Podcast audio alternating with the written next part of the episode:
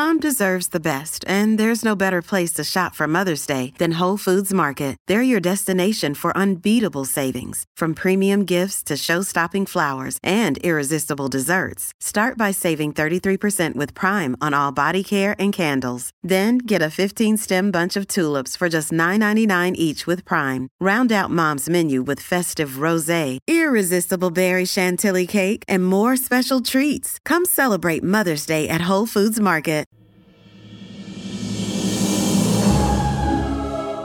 This is Off the Looking Glass. I'm Kate Fagan. I'm Jessica Smetana. Hey, we're in person right now for the first time. Yes, listeners don't know this, but if you feel like there's an extra special spark in chemistry in this top of show, it is because we are sitting in the same room. Yeah, for the for the first time since we started doing the show, because um, you live in South Carolina, I live in Florida. Mm-hmm. Seems like they're close. They're not. Still a plane ride away. Yes, that's true. So, Kate, you've been a reporter for a long time. I think so. Yeah, you have, and you've, I'm sure, talked to a number of coaches and people who go by the name coach which by the way i still use for people that coached me. Uh, that was going to be my question. Well that that was sort of going to be my question. So my first thing that i wanted to tell you because spoiler alert we have muffet mcgraw on this episode. The muffet mcgraw? The muffet mcgraw. As opposed to the other muffet mcgraws yes, in the world? The only muffet that i know. Um, i interviewed muffet mcgraw for sports illustrated about a year ago maybe a little bit longer. And I called her coach the entire time because I worked for the Notre Dame athletic department when I was a student. And to me, she was always Coach McGraw. And there's always been this like kind of jokey social media thing of people making fun of mm. NFL coaches and college football coaches because they demand to be called coach outside of the, you know, their players sometimes, which feels very silly for the coach to make you call them coach. Muffet didn't do this. She wasn't like, you have to call me coach. I have a PhD, call me doctor. exactly. I just felt like I had to call her coach. So I'm wondering, as a reporter or just like as a former player, like, do you still call coaches coach? Like, if you saw Geno Auriemma or if you saw Kim Mulkey, would you call them coach? Would you call them Geno and Kim? Like, what do you call them? Well, let's leave Kim Mulkey out of this. I don't know what I would call Kim Mulkey, but I have a very interesting relationship with the word coach on one hand, I love that it exists. The idea that once someone is a coach, you can always just call them coach because uh, even famous coaches, I sometimes forget their names. And even if I don't forget their, I'm not going to forget certain famous coaches' names, but in the moment before you have to address them, a lot of things can go through your head. Is like, should I call her Pat or should I call her Miss Summitt? Like, what am I calling this person? And then coach just pops into your head and it's a catch all. So that is mostly how I use the word coach as a stand in for my own issues with understanding how to address people in certain moments. My coach, who I played for, and yes, it's sort of an internet trope, but it's also a point of contention among former players, is continuing to call, and it was Coach Barry, to continue to call Coach Barry Coach Barry. Mm. And some have, they think, leveled up and matured, and now they call her Ceal her name is Adele Cecilia. Hi, Coach Barry. And I don't do that. Like, I don't call my mom Kathy. Like, she has played a role in my life, and her role is mom. That is the way I look at it. I don't go around and like some football coach who I don't know and has not played a role in my life. Right. I'm not calling them, hey, coach, unless I've forgotten their name. Mm. But I will call Coach Barry, Coach Barry, or Coach probably for the extent of our relationship because she played a role in my life.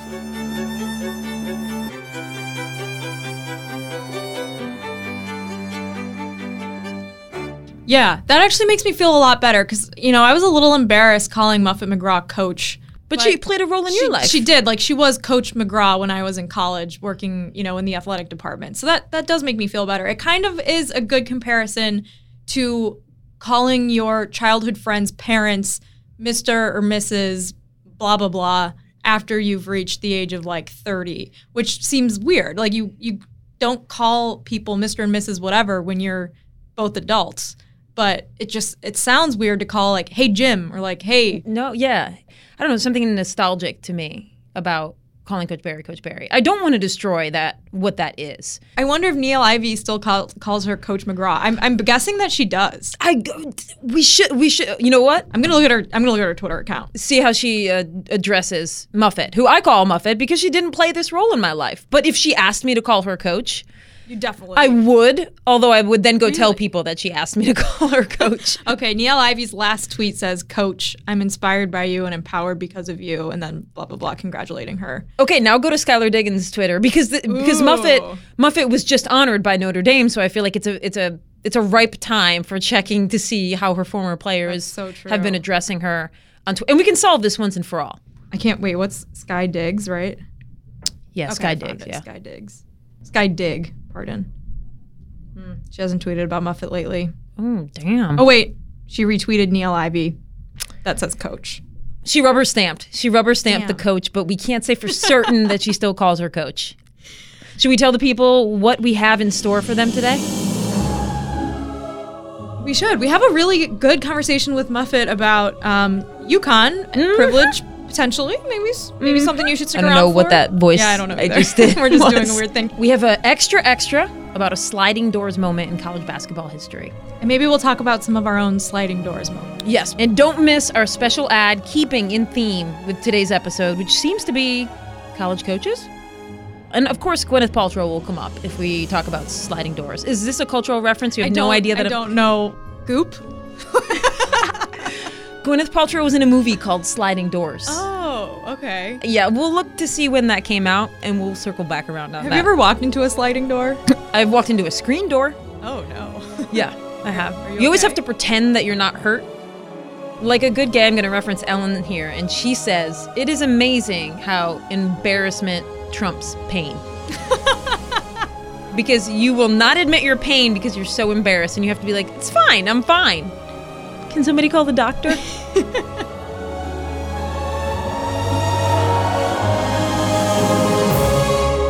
Sliding doors came out in 1998. that is why it's a cultural reference you don't know. Damn. Hey, it's Chamique Holdsclaw. For me, it was younger because growing up here, you know, New York City is the mecca of basketball. And I, I can remember, like, uh, you know, Sonny Vaccaro coming around and you had all these tournaments and stuff, and all the guys are playing. You had, like, Lamar, um, Ron Artest, Metta, and other guys, too, other other guys that went on to play college stuff. But I was like, yo, why do, why do they be go to these tournaments and PL and all these guys show up in this bunch of shoes? And like no one asks me do I want some shoes. And I'm like a pretty good player playing with a bunch of boys, but I didn't get it because me being younger, I'm thinking like I'm just as good as they are. You know, I, I'm young, like ah, shoot, I'm good. I'm the leading scorer on my team, but it was just like that's when the separation was. You know, it was drawn. Like okay, you can only play with the boys to a certain age because you're gonna go play with girls. And for me, that like like, why? You know, I, I- remember Sonny Vaccaro, he tells a story. That's when he did, what was it, the ABCD camp? And I'm like, Sonny, I'm chasing him down around in my neighborhood, like, hey, hey, hey, can I come to camp? And he's like, uh, you can't come. He's like, let me tell you, let me, he sat there, he's like, you're gonna be good. You see the, the Tennessee and the, the UConn. He's like, but my, I have a boys camp. You cannot come. You can't play with the boys. And I'm like, yes, I can. Yes, I can. I play with them all the time. And he's like laughing. He's like, you're to be great. And I mean, what he was saying, I get it or whatever, but I wasn't taking no for an answer. And I was just like always harassing whenever I saw him. So for me, at a young age, you know, you don't really understand. You know that if I'm out there every day playing, you know, I would say like 12, 13 years old, running circles around some of the guys. When you're telling me I couldn't do it, it, it broke my heart. I'm not gonna, I'm not gonna lie. And I think that's something also that like fueled that fire of competitiveness, you know?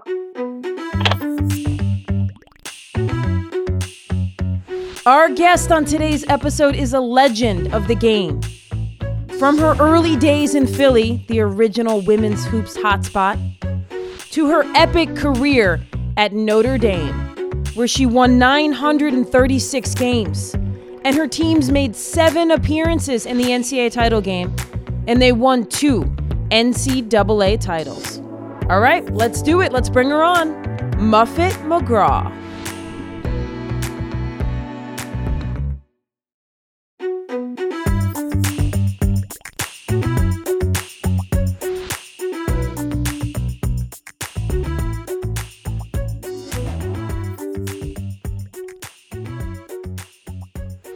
Okay, well, actually, the first thing I wanted to ask you was about your weekend. So, you got inducted into the Notre Dame Ring of Honor yesterday, and you also found out during that induction that they're going to be building a Muffet McGraw statue. Can you can you tell us a little bit about that? Was that a surprise?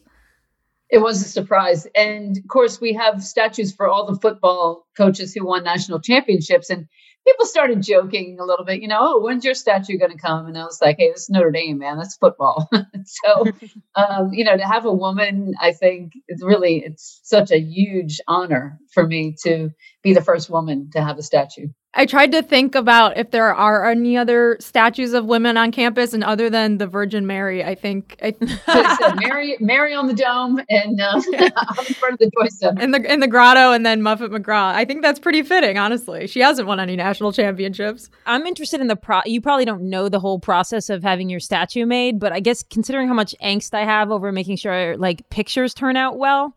I feel like they they should lay out the process for you because like the editing process seems like it could be challenging. Could really be. And how do you handle a skirt and heels? That's what I'm wondering because that's how I definitely wanted to look. And you know, I looked at some of the football statues yesterday, just kind of walking around, and uh, yeah, it's going to be interesting. I want it to look a little bit like me, so we'll see. And how you know how where is it going to be, and how how's it going to look?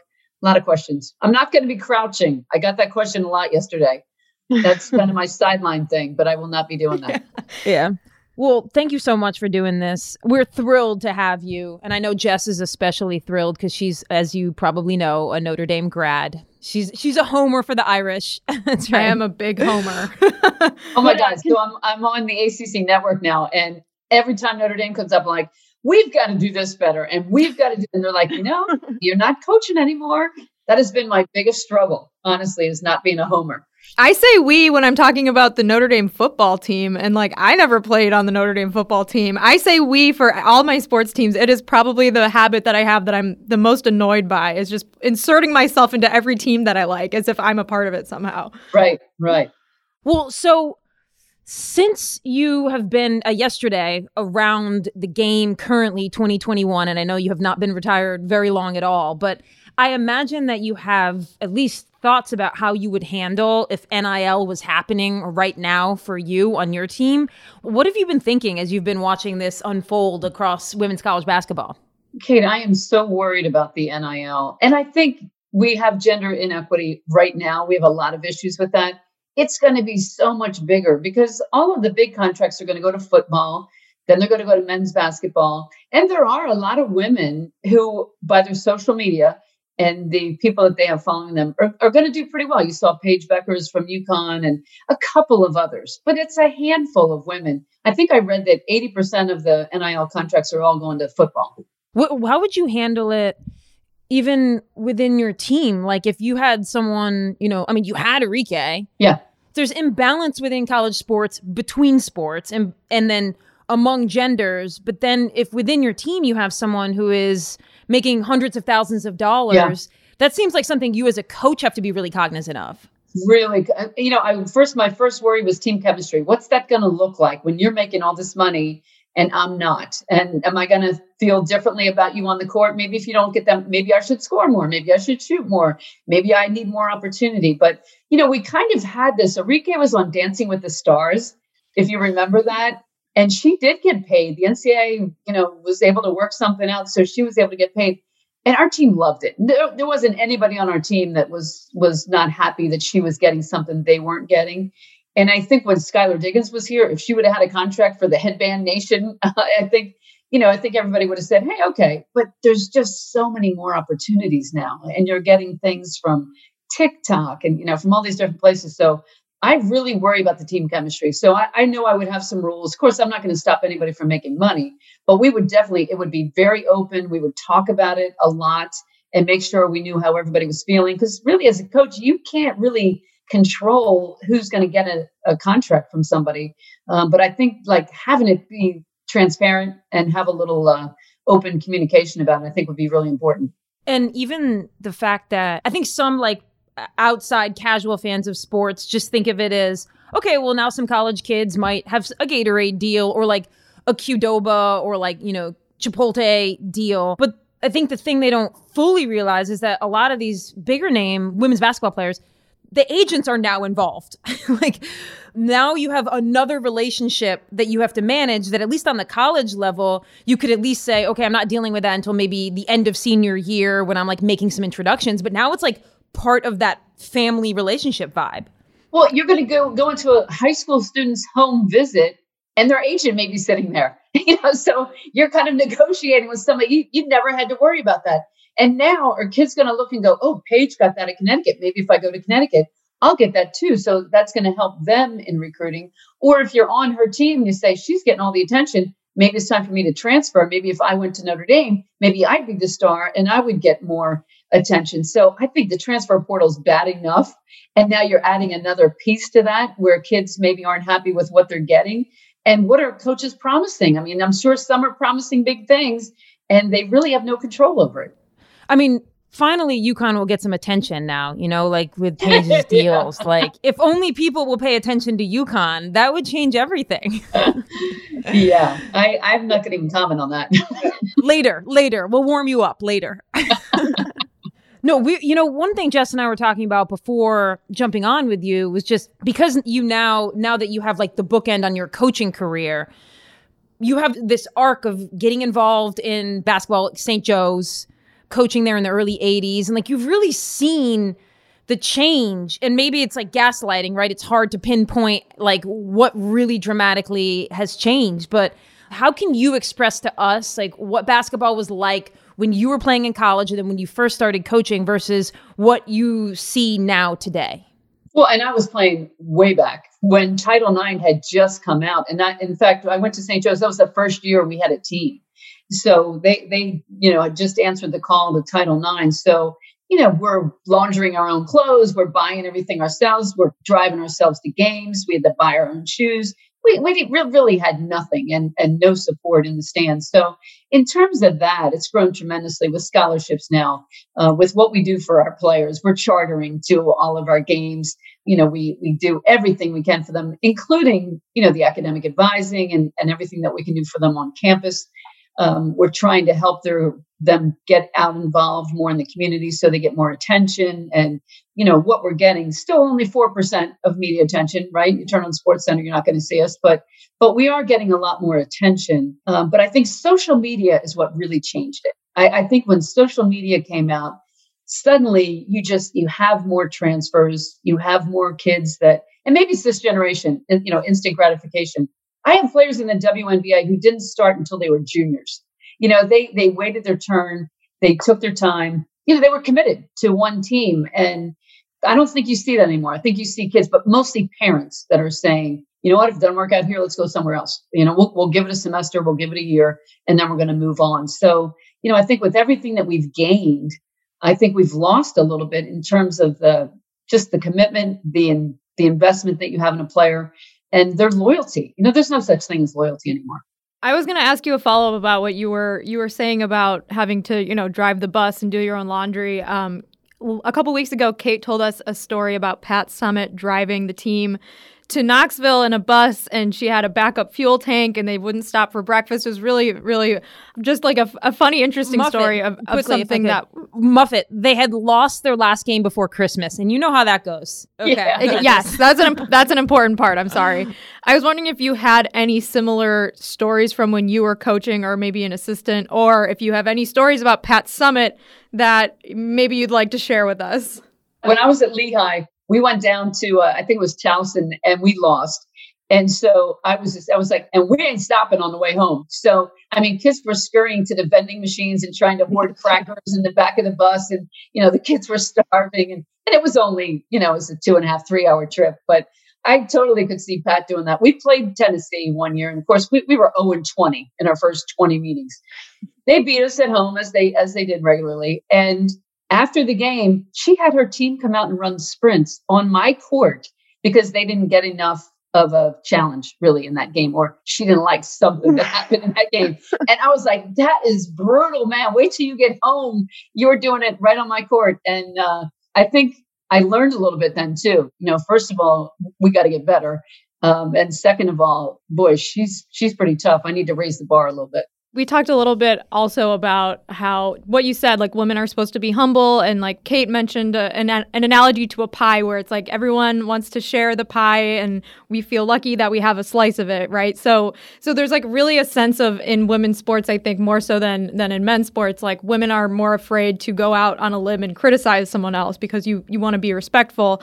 And i think sometimes we see that go to the detriment of creating storylines and creating strong rivalries in the sport. And I'm wondering if that's something that you've ever noticed, especially with Notre Dame's rivalries with, say, UConn or an, you know another team, that you felt like there was you never wanted to take it as far as like a, a Notre Dame football fan would take it with a you know a Michigan or a USC game or something like that. Well, you know, it was interesting. I felt like my relationship with Geno was was very well publicized, and at different times I would say things, and it would be this giant story of like how awful that was that you said that. And I had other women's coaches, some older women's coaches, say, "You got to knock that off." I mean, that's just not how you're supposed to be. And he could say anything he wanted, and that was fine, you know. So there was completely different views on what they would accept from a woman, and even with the players. I mean, he would say things to his team, and I would be like, "Dang." I would never say that to my players. Um, and they accept it because you look at guys and you go, like, yeah, you know, he's just kind of a jerk sometimes. So that's okay because we expect men to be that way sometimes. But women were like so sensitive and like, well, maybe she doesn't like me and I don't think she should talk to me that way. And, you know, we expect different things from women leaders also. So I, I think it's really hard for women to be that way and to, you know, Arike and Skylar had a swagger. And initially I was a little bit like, you know, we don't have to be beating our chest all the time. You know, we're, we're still a team and, and we're supposed to be a little bit more humble. But then I thought, why not? You know, why not allow them to show their confidence? Because it's contagious for the whole team. And it was a great thing for us to have that on our team. I'm always interested in women's basketball in particular, the more mature generation, you know, where, you know, you look up to coaching wise. Yeah. You want to like extract all of the wisdom from it, but at the same time, sometimes the foundational piece of that is the belief that women's sports was created on really rocky ground. And they, they've lived f- through what we talked about earlier, where you're driving the, your van, yeah. you're taping ankles. So it's like there's this like inside their DNA this idea that it could go away at any second because they remember a world where it didn't exist. And so it's like reticent to rock the boat, like reticent to actually like you know, talk some smack about somebody because it doesn't seem like that's what we should do. That's not role models. We have to just like be okay with what we've gotten. And so I, I like, I have this tug of war too of like, I want all the wisdom from what the game was like in the 70s and 80s, but I also want the 2021 unfortunate way that sports sell now, which is like, give us the honesty about how we really feel. Like, I, I imagine you felt that tug of war inside of you too. Oh, totally agree. And I think for women, especially, we would go in and we would just be so happy to get what we got. And even this year, when you saw what happened at the NCAA tournament, and you know they had the rack of dumbbells, you know, posing as a weight room. And you know, back when I was playing, we would have been like, "Oh, look how nice! They gave us some weights. Isn't that great?" You know. And I just finished Billie Jean King's book about, and she talked about how women are happy with the crumbs. Like we're getting crumbs and we're just so happy and so thankful you're letting us play. Oh, and we say thank you so many times. They came out with the NCAA said, Oh, we're going to let you use March Madness as a logo. Oh, gosh, thank you. You know, we're like, damn, it's about time. What have you been waiting for? And I think so. My generation, I think, has been fighting this battle for so long that, that we all sometimes look to say thank you more than saying, like, yeah, and we deserve more. But we never ask for it. I mean, we are just trained to get along and go along and be a good sport, take what they give us. And we have to do better. You know, we've we've got to negotiate for raises better. We don't do that. We don't promote ourselves.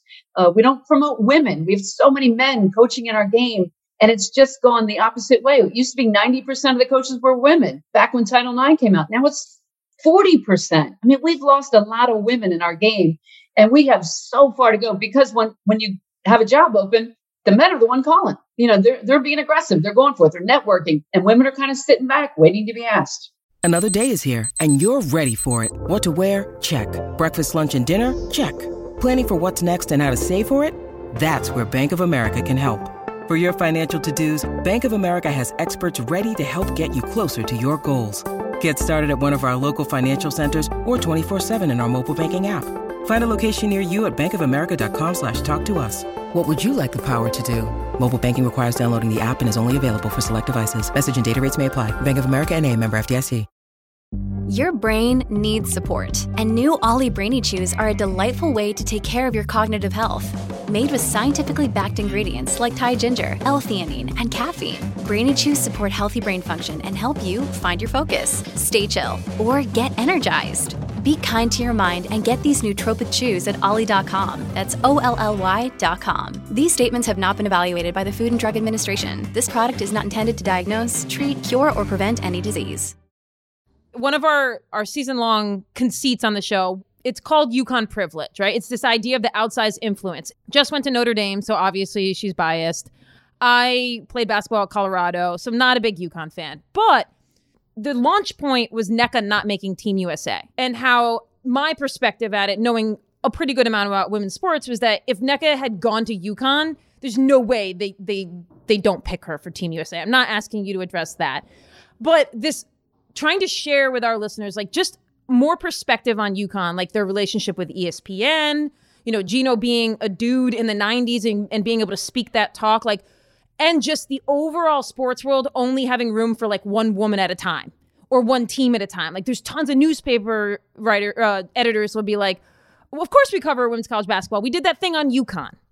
So the question is, and we're just asking any athlete or coach who comes on, is like, do you think that UConn has outsized influence in women's basketball? Absolutely. And and I think if you read anything that Candace Parker said, I didn't make the USA team because Geno didn't like me. I, I don't know why, but he didn't like me and I wasn't on the team.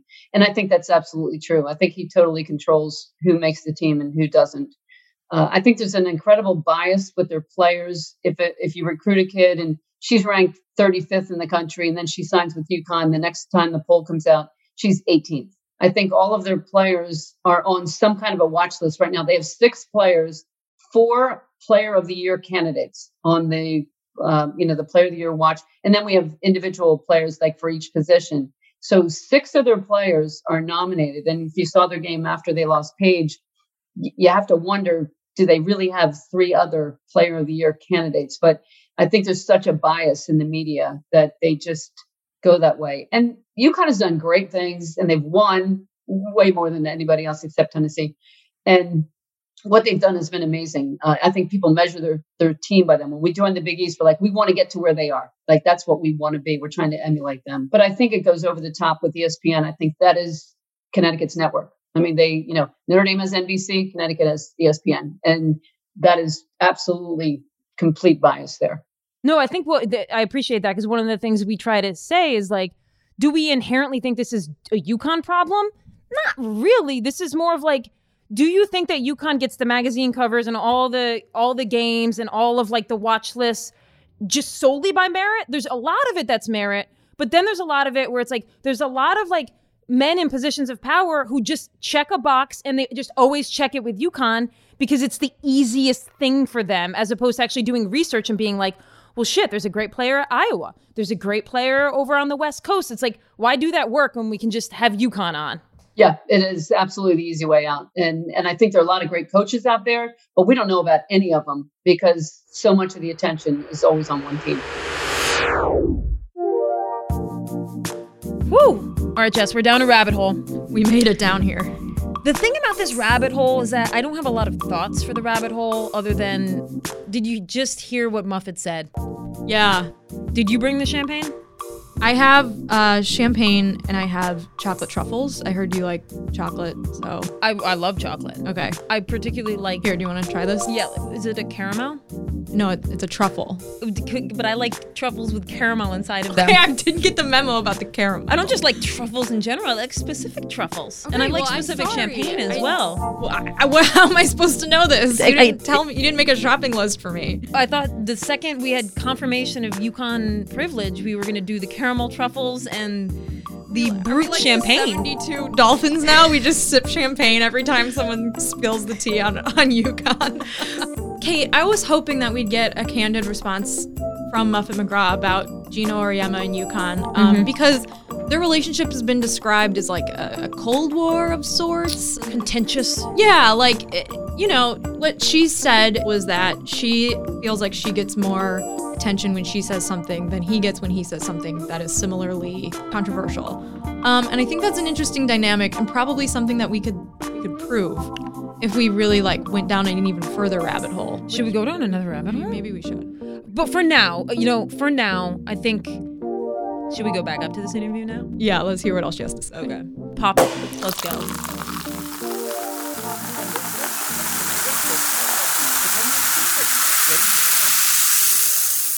Now that we sit here, even starting in like the 90s, and like first we had the 30th anniversary of Title IX, then the 40th, now we're creeping up on the 50th, which is blowing my mind. One question I've never been able to like wrap my mind around is it's easy for us now to say like Title IX was landmark.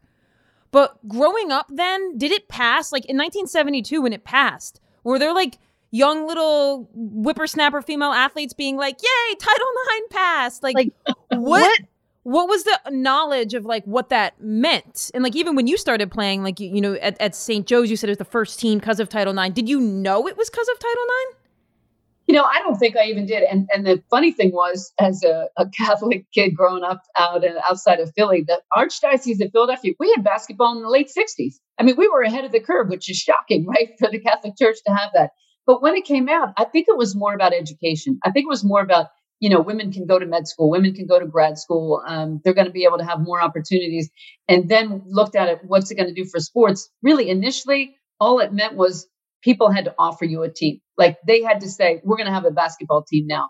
It didn't have anything. They, get, they didn't give us anything else, but they gave us that, you know, part time coaches. There were so many things that we didn't have, but we were, again, we were just so happy to have the opportunity. I've been trying to go back and understand the different rules that existed back when when our game started. You know, it was like Nace, Naismith and then Senda Berenson. And then the women's rules, which were like as many players as you had, you had to stay in that box. And you could only move when the ball was in being passed, but you couldn't leave your box. Like there's just so many variations of rules, and they were all meant to, you know, protect women from, uh, you know, intense physical activity which uh, obviously is absurd. But yeah, well, I mean, childbirth is a pain-free experience, but running up and down a basketball court, my God, like let's not go that far.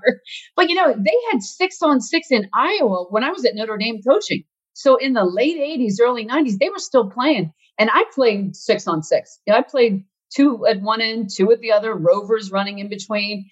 It was a terrible game. And by high school, of course, we we're back to five on five, but that was that was just a ridiculous version of the game this is going back to something we, we talked about a few minutes ago about coaches. Like since title ix like the irony of title ix being that in some ways it was like a death knell for female coaches because and i'm not you know i'm only telling our listeners this not you. Once the money came in men were like oh there's money now? Like i will apply for these jobs. But when i was at colorado we had an all-female staff for i think my first two seasons. And then my junior year we got an assi- a male assistant coach. And I remember understanding years later, one of our coaches said, well, the reason we hired him was because we thought we needed him to like go into women's, you know, parents' homes and be able to say, yeah, we have a man too. And I don't, does that resonate with you? This idea that like you, you, at times in your career, you thought, well, I have to have a male on staff for like all of these other X factor reasons? I did, and the, but but my reason was the scouting services. All of the AAU programs are coached by men. I mean, ninety eight percent of them. Most of the women that we have had a male coach in high school. They're they're comfortable, you know, with a male coach. I was the first female that they they ever had for most of them, and I always felt like to get into that little network of guys because there definitely was one in recruiting. You know, these are the guys that are doing the scouting services. They're running the camps it might be good to have a guy on my staff that can kind of get in on that. Uh, then after we got successful, I felt like I don't need you anymore. Like we, we can sell ourselves now. But at that point, uh, there was a lot of thought about that. Okay, Muffet, have you ever seen A League of Their yes. Own? Okay. So in the final scene, one of the final scenes, Dottie is at home plate and catches the ball, and Kit is running towards home and she drops it. Slash, it falls out of her mitt. Yeah. Kate and I have been debating on this podcast if we think Dottie purposely dropped the ball or if you know Kit hit her so hard that it fell out, whatever, and it was, that, it was an accident. And I'm wondering if you what your read on that film is, if you've ever thought about this. She absolutely dropped the ball on purpose. Wow. I think because you could tell throughout the movie, like it wasn't that important to her. You know, she really she wanted to go back home and, and have kids, and that was what she wanted. This was just something to do in the interlude. Whereas Kit was the competitor she really wanted to win. She was, you know, she was the one that wanted to be on the team. Which leads to two follow ups. One, who do you identify more with, Kit or Dottie? Kit.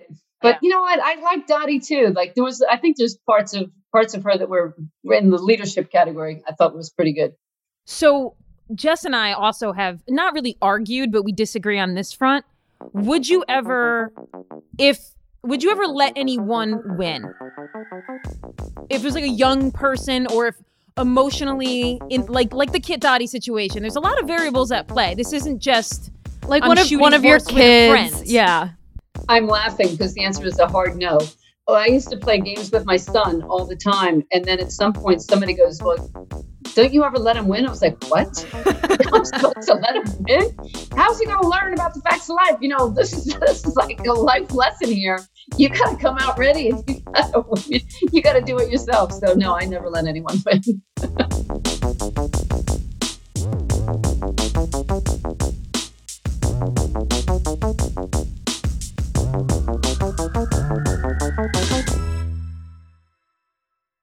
As a coach for a major college program, we know you love to win. But keeping up with recruiting can be hard. All that hustle just to sign a few kids?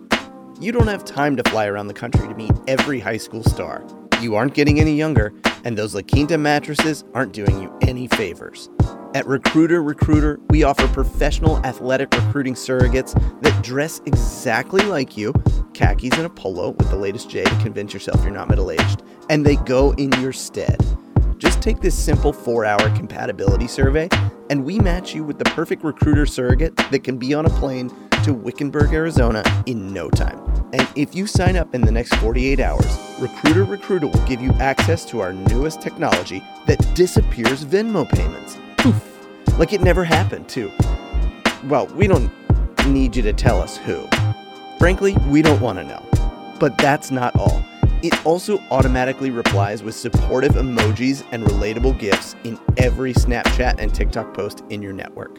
Your top recruit posted a slow mo video of himself dunking over his high school mascot.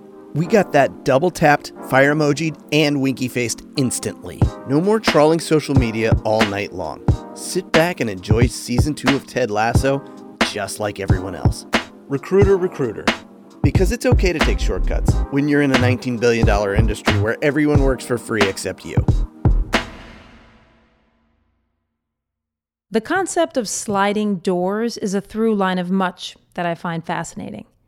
The role fate plays in the smallest things, the minor detours or rerouting of individual lives and also fate's influence on the eventual behemoths of our world, the entities that after decades seem too big to have ever been influenced by the small weather patterns of chance. They weren't always so seemingly intractable. Luck must have aided them along the way. Somewhere on their path, they faced a sliding doors moment. How did Nike become Nike? On some other planet in the multiverse, did Phil Knight's car break down on the way to an Oregon track meet, and he never sold those waffle runners out of his trunk? Never put them on the feet of Steve Prefontaine? All because of, I don't know, a flat tire? Whenever I spot a moment with outsized influence, whether real or projected, my curiosity peaks. Could it be that some small moment like this set us on a path? And if we go back to that moment and imagine a different outcome, might the world look nothing like it does? If we believe this to be true, how tenuous our world becomes. Nothing is inevitable. Today, in sports, the dominance of the UConn Huskies seems routine, inevitable. They are college basketball's Goliath. 11 NCAA titles in the past 30 years. But if we go back to the summer before that first ever title, to a simple phone call made in 1994, is it possible we find ourselves at a sliding doors moment, the results of which puts UConn on the downhill path towards supremacy? I was given the task of scheduling all the women's basketball games, and at the time we only had ESPN. Here's Carol Stiff who, after 31 years at ESPN, retired as Vice President of Programming and Acquisitions in 2021. We only had a handful of games, so we had this one o'clock opening on ESPN. I was starting to put the matchups together, and all you had to do were depth charts, like any coach would do. You see who they recruit. This team looks like they're going to be pretty good. This team looks like they're going to be pretty good. And then you ask them to play each other if they're not the same conference. So, of course, I knew this team out of UConn with Jen Rizzotti and Jamelle Elliott and Lobo were going to be pretty good. The game that Carol needed to schedule to be played at 1 p.m. on ESPN also needed to be played at the home arena of the Big East school, per the contracts the conferences had signed with ESPN. Carol knew this was a hurdle. Not many head coaches would be willing to take a game against UConn on UConn's home floor. But she had her pitch ready. Martin Luther King Day, ESPN, national TV, Robin Roberts calling. Simply put, it doesn't get any better than this in college basketball. A sellout crowd. Carol went first to North Carolina to coach Sylvia Hatchell, whose Tar Heels had just won the title on a buzzer beating three pointer by Charlotte Smith. Here comes Lawrence. Feeds inside. Outside. Charlotte Smith. Three pointer on the way. It is good! Good! Tar Heels are the national champions. I called Sylvia Hatchell, national champion coach, and said, Hey, would you take this game. It's going to be on Martin Luther King. It's going to be on ESPN. And, you know, Robin Roberts and Mimi Griffin calling it. What do you think? And I just laid low. And she said, I'll play the game if it's at Chapel Hill. And I said, ah, you know, maybe a year later we could do that. But no, this year it has to be at Big East. It has to be. And she said, no, I, I don't want the game. You know, I said, ESPN, one o'clock, you know, no, no, no. I said, you, you sure? You know, gave her a chance. No, came the response. And so Carol thanked Coach Hatchell and moved on. She already had an idea for who she would call next. I've always felt a tremendous responsibility as a coach and as a teacher to give to this game. I could never give to this game what this game has given or meant to me. It has changed my life for the better. It has allowed me to then share everything I've learned from my family and the value system through the game of basketball. I've always wanted to promote it and I've always wanted to give back to it. Called Pat Summitt. Hey, Pat, same exact script. Got this game, this window, has to be at Big East. I think UConn's going to be pretty good. I know it's in January. I know you're in the SEC conference scheduling. I, I know you're probably going to have some tough games around the game, but what do you think? Geez, Carol, you know, I'm playing Auburn on Sunday or Saturday, and oh, and then I got to fly up to you know, Hartford, and it's really tough. Silence filled the line, but Carol didn't say a word. Allowed the legendary Tennessee coach to process the information, to run through scenarios allowed her, maybe, to see the bigger picture. A beat later, Pat's voice filled the line. Yes, I'll do it. For the good of the game. Nearly nine months later, it's mid January, the day of the matchup, and Tennessee is the number one team in the country. UConn is number two. Until this game, UConn is the pesky upstart the rural Connecticut team still trying to prove itself. Tennessee, meanwhile, is royalty, with Pat Summitt as its venerable and intimidating leader. As promised, Robin Roberts is calling the game. A sellout crowd here at Gampel Pavilion on the University of Connecticut campus. 8,241 and then some have come to see the top two teams in women's basketball. It is fitting that we have a dream matchup for a Martin Luther King holiday game. Top ranked Tennessee and number two Connecticut. That week's national poll has been held, pending the outcome of this showdown. The air is thick with excitement and expectation, and around the country, people are turning on ESPN in unprecedented numbers. It's not just the clash between number one versus number two that piques people's interest, it's the dichotomy between the two teams. Different in almost every way. The Southern dynasty of Tennessee versus the Northern newcomer. The brashness of UConn coach Geno Auriemma versus the regal Summitt. It was everything ESPN could have hoped for, drawing a rating nearly five times the average. With a new generation watching the Huskies plant their flag as contenders, winning 77 to 66 and dogpiling at center court. It will be official later in the day. Connecticut, number one for the first time in school history. They have defeated the previously unbeaten Tennessee Lady Vols. The Huskies would go undefeated that season, 35 and 0, winning the program's first national championship, defeating Tennessee again in the title game. They would be enshrined on the cover of Sports Illustrated, inspiring the next generation of young talent to consider Storrs as one of the preeminent destinations to play their college ball. Maybe it all would have ended the same.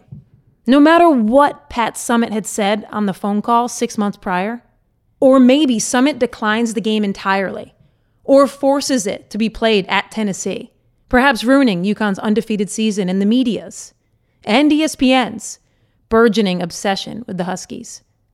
We'll never know. What we do know is that afternoon in 1995, after the game, Carol walked toward the Tennessee locker room. And there is Pat outside the locker room, looking at the stats, angered face, and uh, all of them. And as I approach her, she looks up, and I, I was like, "This is going to be an unbelievable rating. This is a ra- like," and it was. And she said, "For the good of the game." That's all she said. Jess, that is the end of today's show, but there's a. I know, it's upset. It's sad. It was really good. Like, really good. And if you agree that it was good, you should leave a review or rate this podcast. But I really am thrilled that Coach McGraw was on the show. Thank you, coach. Thank you, Coach. And speaking openly and honestly and candidly. Yeah. And joining Candace Parker and Seimone Augustus on the side of UConn's The outsized right- influence. Yeah, the right side of history. Yeah. The, the correct side, The yes. correct side. Yes. Yeah. Um, Kate, are we at all worried that we're alienating Yes. fans Yes. of the pod Yes. who may be UConn Yes. basketball fans? Yes. Okay. Should we say anything to them? Because I, feel like a lot of women's sports fans, their entry point is UConn's UConn basketball, and we want Yeah. those people to still like us. Here's what we do. Here's what we do. Yeah. To the half of the population who agree with UConn's outsized influence, and that is not their entry point, we are very serious and earnest about this pursuit. To the people who love UConn, it is all a joke. Yeah. I mean, we're just, I mean, God. just trying to have fun. It's a comedy. Lighten up. It's a comedy podcast. Like we have fake ads. Like we have, you know, we do sketches. Uh, thank you, nameless numberhead for recruiter, recruiter. Yes. Muffet also might have been kidding. Like we don't really know her intentions, Yes. right? Like we were on Zoom. We were an equal opportunity joke factory here. She might have had her fingers crossed under the table. She knew. She knew. It was scripted. It was scripted. Yeah. That is the answer. Her answers were written by Adam McKay. Yes. Thank you, Muffin McGraw, for voicing. Coach, it's Coach. Coach McGraw for voicing Adam McKay's delicious script. We really appreciate it. Thank you. Um, but really, thank you, Coach McGraw, for coming on. We appreciate your wisdom and your wise words. And thank you, Kate, for telling the story of the sliding doors. Professor. Professor Kate. Oh my God, I can't believe I already forgot. Thank you, Professor. Thank you, Carol Stiff, who was one of the voices in Sliding Doors. That's right. Thanks to you for producing and co hosting this show, as well as to Carl Scott, who is the executive producer and the musical soundtrack mastermind of this show. Carl should release an album. We should have a, a, a playlist on Spotify or something. There's a lot of things that we need. yeah. Yeah, like, I mean, like merch and album and tour. Like, Yeah. all of this is obviously in motion. Yeah. Um, headphones that don't shed on our ears. That's the, the baseline that we'd like to do, that we'd like to achieve next. Um, so thanks for listening. If you like the show, please leave us a review, give us a five star rating, tweet at us, tell your friends about it. Most importantly, spread spread the gospel of Off the Looking Glass, and we'll be back in a couple weeks with another show. That was excellent. Thanks. Wait, if you're a professor, who am I? Um, no, you're not pupil. That's too much of a power dynamic. Am I like a TA, teacher's assistant? Maybe you're the dean. Eh, that's too. That, Too stuffy. yeah. Sandra Oh, did you watch the chair? Damn, so many cultural references. I know, I'm, I'm- I'm missing out on. Very stupid.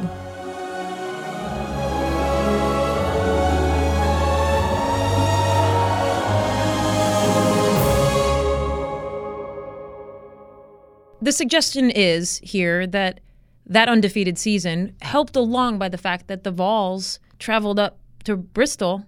Wow, that is a Freudian slip. Three, two. That the Vol. Well, that's so funny that I just said that. Given all of We UConn we should leave this We should- That's perfect. Should I? I'm gonna keep going though. Okay. Just keep going. Power through. I mean, travel to Storrs, Connecticut, an easier place to beat This is the story of the one.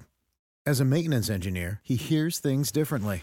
To the untrained ear, everything on his shop floor might sound fine, but he can hear gears grinding or a belt slipping. So he steps in to fix the problem at hand before it gets out of hand. And he knows Grainger's got the right product he needs to get the job done, which is music to his ears. Call, click Grainger.com, or just stop by. Grainger, for the ones who get it done.